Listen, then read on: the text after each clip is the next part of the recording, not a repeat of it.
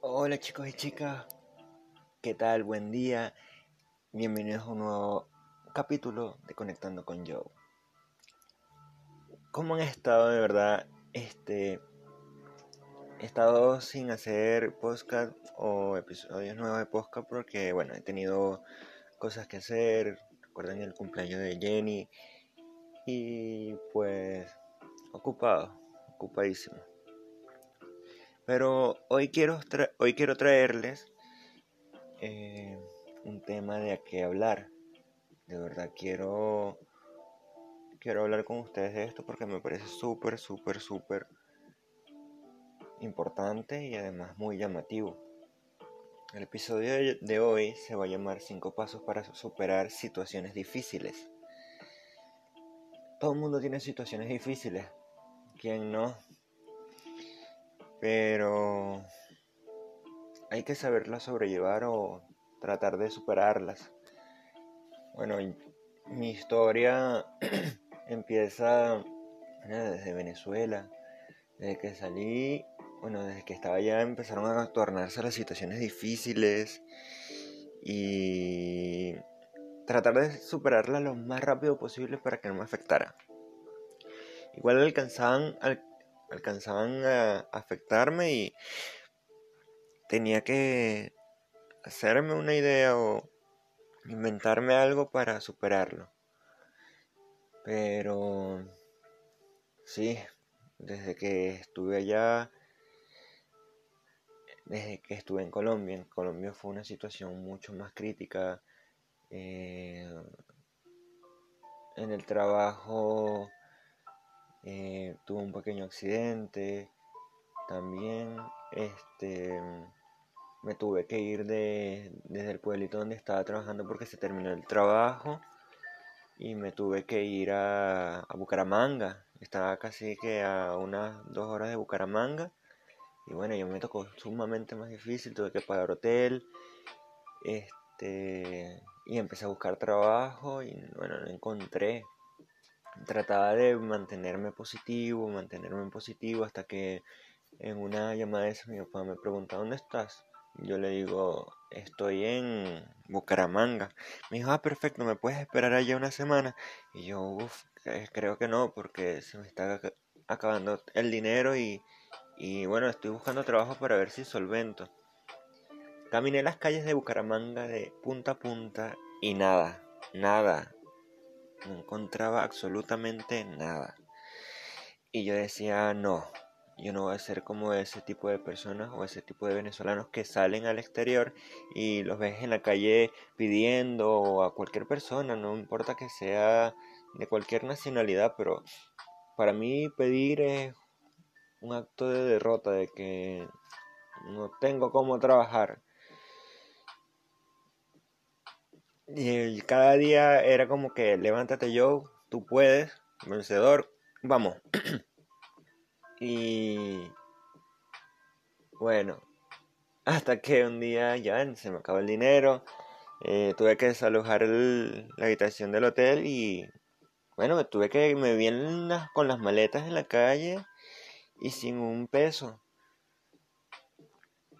Me acuerdo que empecé a escribirle a conocidos a ver si me podía quedar en la casa de ellos, no importa hasta que eh, unos días, un día, no importa, pero para pasar la noche y saber qué puedo hacer y qué puedo encontrar el otro día. Bueno, nadie me pudo dar esa mano amiga, no tenía muchos conocidos también allá en Colombia, menos en Bucaramanga, tenía conocidos en Bogotá, pero yo no tenía dinero para irme a otra provincia. Yo llamo a mi papá y le digo, mira, no te puedo esperar, no tengo tanto dinero y tampoco sé cómo devolverme a Venezuela. Y yo así como que ya estaba sudando, se, habían hecho las 6 de la tarde y ya yo tenía calor y yo lo primero que veo es mi mi estado, cómo huelo, cómo me veo, para dar una buena impresión, ¿sí me entiendes? Y yo como que, bueno, me hace falta un baño. Y caminé, caminé, se hizo más de noche y había y esa zona donde estaba no sé, pero era como que muy peligrosa y yo estaba súper preocupado. tanto por mi estado mental, sino también físico. Y, y yo caminaba y caminaba hasta que llegué a una estación de bomberos y le digo al sargento de bomberos, le digo, disculpe, funcionario, ¿será que usted me puede prestar el baño para bañarme? Para mí eso fue algo como que súper humillante, pero a la vez tan agradable, que me dieron tantas, tantas ganas de llorar. Y el señor se me queda aquí mirando y me dice, espérate ahí sentado en la acera. Voy a hablar con, con el encargado y tal. Y como a la hora salió y me dice, joven, puede entrar para que se bañe. Me acuerdo que metieron, eh, metieron una manguera al baño de ellos. Y yo me cambié y puse las maleticas mías ahí al lado del, baño. Y me empecé a bañar. Tenía mi jabón, mi, crema dental, me cepillé, me, mm, me bañé y me eché mi perfume. Y dije, bueno, me siento mejor les di las gracias. Me acuerdo que ahí estaban también unos argentinos en una en uno de esos casas rodantes. Querían pasear por toda Latinoamérica. Y bueno, me quedé hablando un rato con ellos y contándoles la experiencia como se la estoy contando a ustedes ahorita. Y bueno, empezamos a hablar y bueno, se me hizo más de noche, no sabía dónde quedarme. Y me acuerdo que me entró una llamada. Era una amiga de mi hermana. Me dijo, hola Joe, ¿cómo estás? Mira, este, me llama porque yo tenía una maleta ya. Y yo tenía muchas maletas conmigo y tenía una maleta ya y me dijo, oye, ¿cuándo puedes venir a buscar tu, tu maleta? Y yo le dije, conchale, lo que pasa es que me he quedado sin dinero. Y bueno, faltan unos tres días para que mi papá me venga a buscar y... Y... ¿Será que tú me puedes dar una, un pequeño espacio para dormir esta noche? Me dijo, no, no puedo porque no pueden dejar pasar a tanto. Y bueno, fue difícil. Yo no la culpo porque estaba con su pareja y se entiende, o sea, no puedo estar diciendo, no, no me prestaste la mano ayuda. No, me dio una mejor mano ayuda y me dijo, bueno, ven aquí resolver. Me acuerdo que agarré mi, mis maletas, caminé, caminé, caminé, caminé, lo busqué por GPS y ya se me estaba acabando el saldo también. Y yo caminé y caminé y bueno, llegué, toqué el timbre de su departamento y ella baja, tan linda con la maletica. ¿Cómo estás? Yo me dijo, yo, yo le dije, estoy cansado, pero estoy oliendo rico, siempre mi carisma por delante cuando yo creo que cuando tengo un mal momento, mi carisma como que sube o mi sarcasmo como que sube para como que autoayudarme. Y bueno, yo dije, súper bien, este, no encontré trabajo y bueno, me quedé sin plata. Me dijo, exacto, bueno, te voy a ayudar con esto. Me acuerdo que me dijo, cuídate y bueno, nos estamos viendo si es que vas a estar aquí en Colombia. Y me metió en algo, algo en el bolsillo y yo, a mí se me aguaron los ojos, ¿para qué? ¿Para qué mentirle? Agarré mi maleta y bueno, yo no sé qué hacer. Ella se metió a su departamento y yo seguí caminé, caminé, caminé y me quedé en una esquina así como que pensando para dónde voy, para izquierda, derecha, de frente o atrás. Y yo como que, bueno, no sé. Me metí la mano en el bolsillo y me había dado 100 mil pesos. Y yo dije, ¿cuál es la mejor, la mejor solución? ¿Me voy a... me devuelvo a Venezuela? ¿O alquilo un otra habitación acá y... Y no sé, me invadieron como que los, los recuerdos, me quise devolver a Venezuela y bueno, agarré un autobús, me fui al terminal y me monté en ese autobús, compré pan, compré un poco de cosas y me la llevé para llegar con algo a la casa. Y bueno, este No sé si lo escuchan, pero es el bebé de la vecina. Me devolvió a Venezuela y fue como que, wow, un alivio, ya tengo donde dormir. Y me sentí tan triste, tan derrotado como que, ay, me devolvió de... del exterior de Venezuela otra vez y no sé qué hacer. Y iba muy triste en el camino y pensaba y dije, bueno, no me voy a echar a morir, voy a disfrutar este momento y llegué a la casa. Eso fue una impresión para todos. Eh, me recibieron y yo le dije, mamá, yo me vengo a despedir de ti y bueno, quiero irme a Perú. Y bueno, hice un compañero, me, mi vecino también como que no lo pensó dos veces, las elecciones y vaina. Y bueno, nos, nos pusimos de acuerdo para irnos a Perú. Bueno, mi papá se fue para Perú y bueno, estuvo allá unos meses, hizo el dinero y me dijo, bueno, ya te, te, lo voy a enviar. Y yo, ah, bueno, perfecto. Y mi vecino ya tenía su dinero, había vendido unas cosas y bueno, agarramos nuestras maletas y otra vez para afuera. ya era mi segunda vez y agarré esa, esa maleta y bueno, nos fuimos a Perú, a Lima. Ese viaje fue tan estresante, tan estresante. Y nos fuimos por autobús, o sea, eso fue como que el trasbordo, vimos amigos, hicimos amigos y... Y bueno, llegamos a Lima. Y fue como que, ajá, llegamos, y ahora vamos a buscar trabajo. Fuimos a buscar trabajo, buscamos trabajo, buscamos trabajo. Y no encontrábamos. Y lo único que yo decía, otra vez. otra vez. Pero mi mente siempre positiva. Mi mente siempre fue positiva. Y me mudé al lado de la habitación donde estaba mi papá. Me fui a vivir a Barranco fue una bella experiencia, además mi papá y yo nos unimos bastante. Eh, teníamos muchas discusiones anteriormente, pero en ese momento nos unimos bastante como padre e hijo y nos fue muy bien.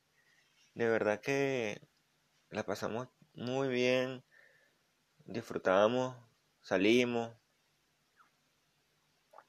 y bueno, empecé a, a tratar de como no me daban trabajo, tratar de, de vender cosas. Que si dulces, cafés, eh, otras cosas, pero tratar de tener algo de dinero para comprarme mis cosas, mis cosas personales y bueno, tratar de pagar el arriendo. Y me acuerdo que no me fue tan bien y yo dije, bueno, no pasa nada, no me voy a echar a morir y me, me llamaron y me dijeron, vente para Moquegua. Eso estaba unas cuatro horas de Arica, frontera con Chile. Y bueno, ahí me fue súper bien. imprimí currículum y empecé a meter currículos en todas partes. Yo llené ese pueblito de puros currículos míos. Y yo, bueno, vamos a ver. Yo dije, la ley de los números es que si metía 100, uno me tiene que llamar. Dicho y hecho, me llamaron de un casino, hola, hablas con Josie. ¿Te puedes presentar mañana? Sí. Al otro día me fui con mi camisita blanca, mi corbata, mi, mi, traje de vestir para entrevista. Y, me, y empezó a hacerme la entrevista y yo súper motivado, hablando y hablando y hablando y, y tratando de, de metérmelo en el bolsillo y me dijo, ven mañana a trabajar. Y yo como que, sí, lo logré. Pero yo tratando de mantenerme digno en, en frente del jefe y bueno, como que, ah, sí, sí. Cuando salí como que miré el cielo, se me salió una lágrima y yo lo logré. lo logré, encontré el trabajo. Me pagaban súper bien. Trabajé, tenía tantas ganas de trabajar ahí que me ascendieron y me ascendieron y me fue muy bien este, llegué hasta encargado del, del perdón, hasta, sí, hasta encargado del local, fue súper excelente, hice muchas amistades, y bueno, ¿qué más te puedo decir? De verdad que para mí fue una experiencia súper, súper difícil, pero tratando de que no me afectara para que no echarme a morir, porque yo, yo decía, si yo me echo a morir acá, ¿qué voy a hacer? ¿qué me va a pasar? Porque yo decía, yo aquí no tengo a nadie. Y si yo me llego a deprimir o me llegan a, me llegan a pasar ese tipo de, de cosas, yo decía, no, no puedo hacerle esto a, mi mamá o a mí o a cualquiera que haya puesto su, su confianza en mí, yo no puedo quedarle mal. Entonces empecé a, a trabajar y, y, a buscar trabajo. Yo nunca, nunca, nunca, nunca pedí una moneda. Nunca pedí... Yo me acuerdo que en Colombia yo iba a decir, ¿me puedes regalar al menos mil pesos? Y yo decía, dame agua. no podía, no podía. Yo no me, no me dejaba, no dejaba, no no dejaba que yo me cayera a mí, yo mismo a mí mismo no podía, no podía haberme caído, no podía haberme pisoteado y, pidiendo, no, no podía. Y, y bueno, pedí agua y me fue relativamente bien. Yo, yo nunca dejé de luchar. Además, este, no no me veía no me veía así. Y bueno, me fue bien. En Perú, de verdad que, que tuvo mis, momentos, pero, pero me fue súper bien. Yo quiero decirte que realmente son situaciones difíciles que nos ponen a prueba. Y es lo que nos hace crecer de verdad. Si yo no hubiese vivido esas cosas, yo no fuera la persona que fuera ahorita. De verdad no, no sé qué sería, no sé qué sería de mí si yo no hubiese vivido eso. No sé quién fuera en este momento. Pero de verdad fue fue súper súper entretenido. Tengo muchas cosas que contar. He vivido bastantes cosas y eso que tengo solamente 23. Pero son cosas que yo como que, bueno, sí, yo las quiero vivir porque yo tengo que crecer. Yo cuando, cuando piense tener a, mi familia, yo no puedo ser, no, no, puedo no saber nada. O sea, tengo que saber cosas para, para yo aplicarlas. Y bueno, empecé, empecé a hacer eso.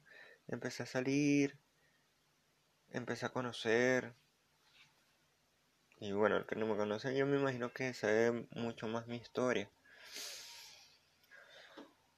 A ver, para no desviarme del tema, quiero darles un, un mensaje. Y dice, la vida no es la forma en que se supone que debe ser, sino que es lo que es. La forma en la que le haces frente es lo que marca la diferencia. Y eso lo dice Virginia Satir. Súper muy, muy bonito ese mensaje. El otro punto, esto también pasará, se llama.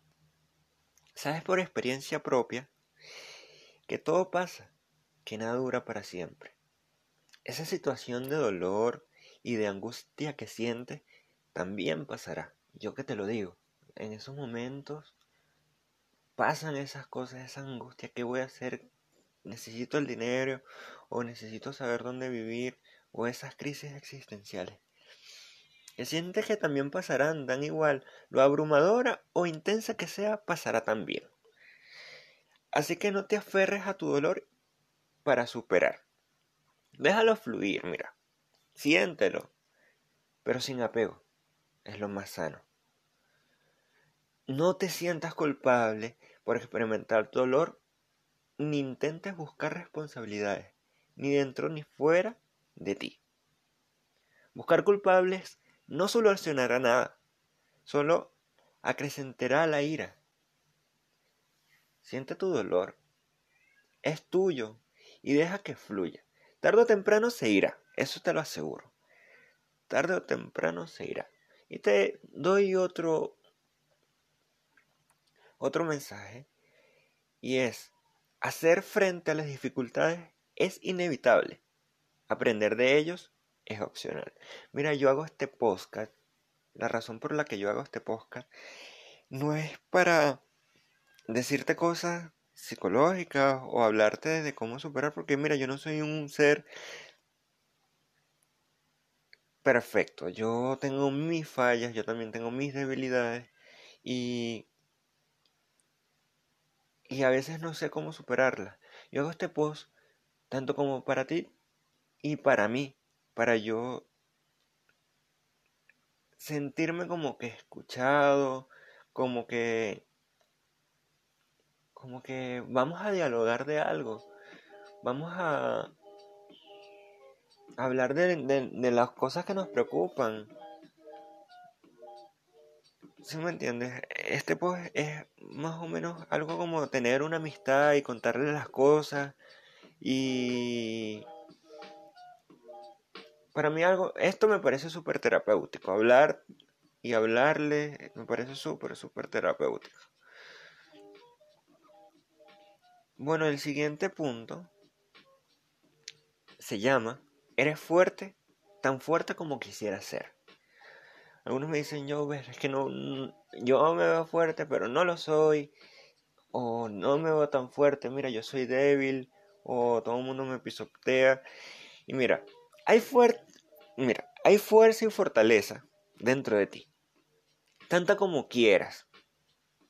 Solo tienes que sacarla. Mira, tienes que, que descubrir, tienes que conocerte más. Tienes que saber que eres fuerte y que nada te puede quedar grande. Si no sabes cómo o cómo ser fuerte, porque yo sé que lo eres, es porque todavía no has necesitado usar esa fuerza encerrada en tu interior. Yo siempre lo he dicho, hay, circunstancias en las que tú vas a, vas, a conocerte o vas a decir, yo no sabía que yo podía hacer esto.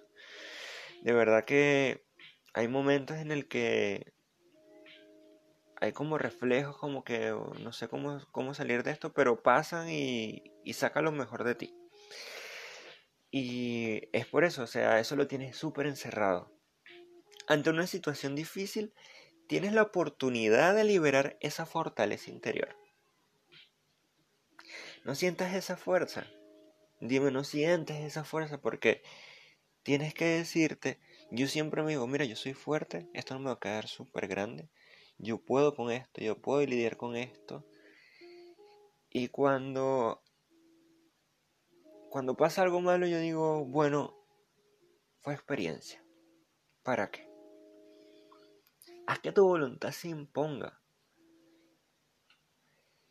Que la razón se imponga al corazón. Y te dejo otro mensaje. La vida es 10% lo que te pasa y 90% cómo reaccionas a ello. Y lo dice Charles Whittle. El tercero, el otro punto, no sé cuántos llevo ahorita. En situaciones difíciles, no dejes que nadie dicte, dicte tu realidad. En situaciones difíciles, no dejes que nadie dicte tu realidad. El dolor y la pérdida son parte de la vida. Yo te lo digo, mira, yo he pasado dolor desde romperme un hueso a que me dejen solo, a perder familiares estando fuera del país. Y yo he tratado de lidiar con eso. Mira que, ¿qué es lo más difícil? Perder a tu mascota favorita, querida, amada. Perder a familiares, a tíos favoritos. Perder relaciones. Perder dinero. Perder oportunidades únicas en la vida yo sé lo que es vivir eso, yo sé que es el dolor que se siente. Todos pasamos en algún momento por un momento doloroso. No dejes que la forma de afrontar el dolor de los demás definan cómo tienes que enfrentarte a tu propia realidad. O sea, yo no, no te puedo decir, mira, tienes que, que pasarla así porque, bueno, yo la pasé y ya. O sea, el dolor de cada uno se respeta y es así. No hay una forma correcta de sobrellevar el dolor. No tienes que ser políticamente correcto. Decide por ti mismo qué hacer. Y siempre lo he dicho, tú mismo puedes hacer lo que debas para, para sentirte bien. Busca en tu interior lo que necesitas hacer para dejar que el dolor fluya. Decide dónde está tu fuerza interior y cómo vas a sacarla. El siguiente punto, no te concentres en lo que no puedes controlar. Ante situaciones difíciles hay muchas cosas que no puedes controlar, como la ira, el llanto, buscar culpables. O sea, son cosas que que no puedes controlar. En algún momento hay algo que te afecta y, y sientes ira, dolor, llanto, te sientes solo. Mira, suéltalo. No te concentres en lo incontrolable. Deja que fluya tus angustias para poder liberarlas a ellas. El siguiente punto es, todo tiene un sentido y búscalo. Todo en la vida tiene un sentido, una razón, algo que aportar. Solo tienes que buscarlo. Confía en que puedes aprender algo bueno de todo lo que te pasa. Como yo. Vamos a ponerme ejemplo a mí. Mira, si yo no hubiese pasado ese infierno en Colombia, si yo no hubiese, si yo no hubiese pasado todo eso, o si yo me hubiese rendido en Colombia, ¿qué sería de mí? Si, mira, yo no me rendí y tuve el excelente trabajo que tuve y ahora estoy en un país súper, súper hermoso. Y mira, no intentes comprender ni manipular la situación. O sea, lo que te pasa es algo natural. Y ya. Aprende a ser fuerte. Mira las oraciones, si reciben respuesta. Pero hay que escuchar con atención y creer en las respuestas. O sea, tú puedes escuchar a alguien que, que ha pasado por, por momentos difíciles como yo, pero la atención, capaz y puede aportarte algo. O capaz pues escúchale y bien, si te sientes mal pues trata de que un amigo, tu mamá o alguien muy cercano a ti pueda aconsejarte algo, porque puede que yo te aconseje, pero tu situación o lo que te está pasando no es lo mismo a lo que me pasó a mí o lo que me está pasando a mí ahora. O sea, no, no todo lo que uno dice pueda sentirte no sé, como que me siento involucrado contigo o, como que dices algo que, a mí me pasó y no, no es eso. De verdad a mí me encantó hablar con ustedes hoy. Sé que me fui por muchas cosas, pero bueno, así soy yo, tienes que entenderme un poco, yo a veces soy muy disperso. Pero me encanta hablarles. Me encanta, me encanta darles estas historias porque algunas personas sí se pueden sentir identificadas con mi historia y como les dije en un principio, háblenla. Yo sé que hay un dolor ahí dentro que no lo puedes sacar, háblalo y verás que te vas a sentir mucho mejor. O no sé, cuéntalo con un amigo. Yo tengo amigos o conocidos en cualquier parte del mundo y yo sé que tengo un minuto en el que ellos me escuchan porque yo sé que algunos están muy ocupados. Si tú tienes el momento de escuchar este podcast, relájate, pon música. Si fumas, fúmate un cigarro. O si no fumas, pon un incienso. Cierra los ojos. Yo sé que no tengo la voz más atractiva, pero trato de ser tu amigo y los amigos son muy, muy, muy loquillos. De verdad, sonríe. Y si no lo estás haciendo, yo sonrío por ti. Se te envía un abrazo gigantesco. Se te aprecia demasiado. Ya han escuchado bastantes personas el podcast. Sé que nos irá bien. De verdad, esto es algo íntimo entre ustedes y yo. Y bueno, sin más nada que decirles, deseo un excelente día. Si tienen pareja, amen a su pareja. Si están solos, ámense a sí mismos. Dense la atención como nunca. Y verán que pueden sanar muchas cosas. Un abrazo y bueno, que pasen un excelente día. Les ha hablado conectando con Joe.